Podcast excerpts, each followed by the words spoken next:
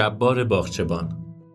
جبار عسکرزاده باغچبان، فرزند اسکر، آموزگار و نویسنده بزرگ کودکان و از پیشگامان آموزش و پرورش نو در ایران، در سال هزار و دویست و شصت و چهار خورشیدی در شهر ایروان ارمنستان زاده شد. پدرش معمار و شیرینی پز بود. او که به سبب سختگیری پدرش نتوانست در مدرسه های جدید آموزش ببیند، نزد یک روحانی قرآن و سپس زبان فارسی را فرا گرفت.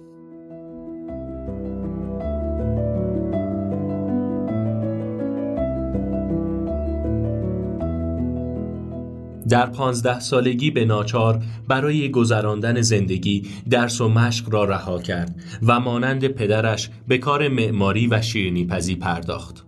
در کنار این پیشه، پنهانی به دخترانی که خواستار باسواد شدن بودند، در خانه‌هایشان آموزش می‌داد. عسکرزاده در سال هزار و نهصد و پنج میلادی و هزار و دویست و هشتاد و چهار شمسی در هنگامه درگیری‌های ارمنیان و مسلمانان قفقاز به زندان افتاد. او خبرنگار روزنامه، طنزنویس و طنزسرا بود و مدیریت مجله فکاهی لک لک ایروان را به عهده داشت. عسکرزاده در سال پایانی جنگ جهانی اول به ترکیه رفت و پس از شکست دولت عثمانی در جنگ در سال هزار و دویست و نود و هشت شمسی با کاروان آوارگان جنگی راهی ایران شد. پس از پشت سر گذاشتن دشواری‌های بسیار و بیماری‌های سخت، سرانجام به شهر مرند در آذربایجان رسید و در دبستان احمدیه آن شهر آموزگار شد. بیشتر شاگردان این مدرسه دچار بیماری کشلی و تراخوم بودند.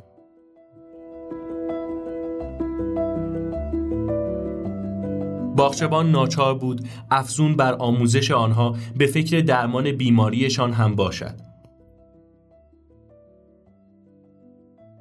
در پایان اولین سال کار خود، پانزده نفر از شاگردان کلاس اول او با میانگین درسی بسیار خوب موفق شدند به کلاس بالاتر راه یابند. عسکرزاده نخستین نمایشنامه خود به نام خورخور را در دبستان احمدیه مرند اجرا کرد. سپس برای باز کردن مدرسه دخترانه در این شهر مجوز گرفت، اما کارشکنی روحانی منتقد شهر مانع از آغاز کار مدرسه شد.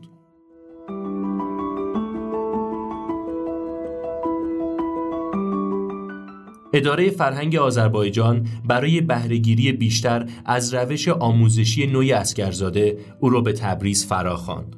او کار خود را با ده شاگرد در کلاس اول آغاز کرد. با پول خود برای کلاس تخت سیاه و چرتکه فراهم آورد و به شاگردانش خواندن و نوشتن و حساب و جغرافیا آموخت و برای نخستین بار در این مدرسه برنامه ورزش گذاشت. همسرش صفیه میربابایی دختران را در کلاسی ویژه آموزش میداد. جبار عسکرزاده در سال هزار و سیصد و سه شمسی پس از بازدید از کودکستان ارمنیان تبریز، کودکستانی در این شهر باز کرد و نام آن را باغچه اطفال گذاشت و به مربیان پیشنهاد کرد خود را باغچبان بنامند و برای خود نیز نام خانوادگی باغچبان را برگزید. شخصیت باغچبان خلاق و دارای ابعاد مختلف بود. تئاتر را دوست داشت و انجمن تئاتر تبریز را او بنا نهاد. خود نیز نمایشنامه‌هایی برای بزرگسالان و کودکان نوشت که از جمله نمایشنامه‌های کودک او میتوان به گرگ و چوپان در آبان هزار و سیصد و هشت، پیروتورب در سال هزار و سیصد و یازده و خانوم خزوک در سال هزار و سیصد و هفت اشاره کرد.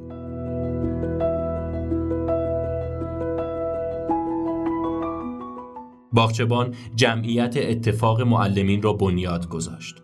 او در سالهای نخست حکومت رضاشاه از سوی فرهنگیان آذربایجان نامزد نمایندگی مجلس شد، اما کار فرهنگی را به کار سیاسی برتری داد و از نمایندگی مجلس سرباز زد.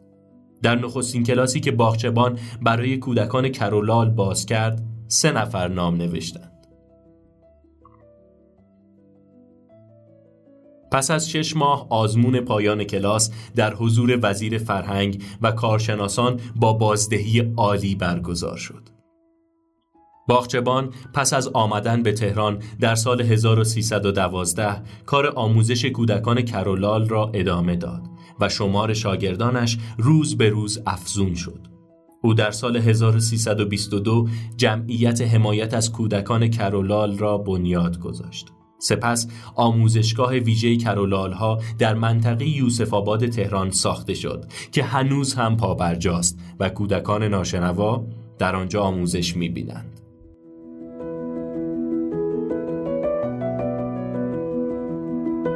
او در سال هزار و سیصد و بیست و پنج تلفن گونگ را ویژه ناشنوایان اختراع کرد و آن را به نام خود به ثبت رساند. از سال هزار و سیصد و بیست و سه تا هزار و سیصد و بیست و شش مجله زبان را منتشر کرد.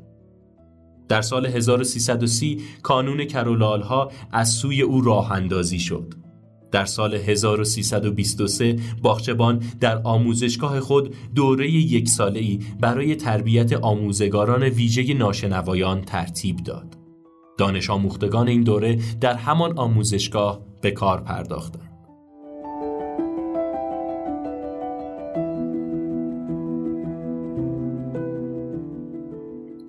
آثار فراوان باغچبان در بردارنده باورها و تجربه های پنجاه سال کار آموزش توانفرسا و پیگیرانه اوست که از آن میان میتوان از اینها نام برد: زندگی کودکان، بادکنک، عروسان کوه و درخت مروارید، دستور تعلیم الفبا، الفبای آسان، اسرار تعلیم و تربیت یا اصول تعلیم الفبا، الفبای باغچبان و کتاب اول ابتدایی. جبار باغچبان در آذر ماه سال هزار و سیصد و چهل و پنج چشم از جهان فرو بست. مؤسسه پژوهشی تاریخ ادبیات کودکان در سال هزار و سیصد و نود و پنج جایزه ای را به نام او با نام جایزه جبار باغچبان همزاد سیمرغ برای گسترش ترویج خواندن و سوادآموزی پایه از راه ادبیات کودکان راه اندازی کرد که نخستین دوره آن در آبان ماه سال هزار و سیصد و نود و پنج همراه با برگزاری نخستین همایش بامنبخان اهدا شد. برگزیدگان این جایزه از میان آموزشگران برنامه بامنبخان گزینش می شود که توانستند این برنامه را با کوشش و ابتکارهای فردی ژرفا ببخشند یا مسئولیت ویژه‌ای در انجام آن داشتند.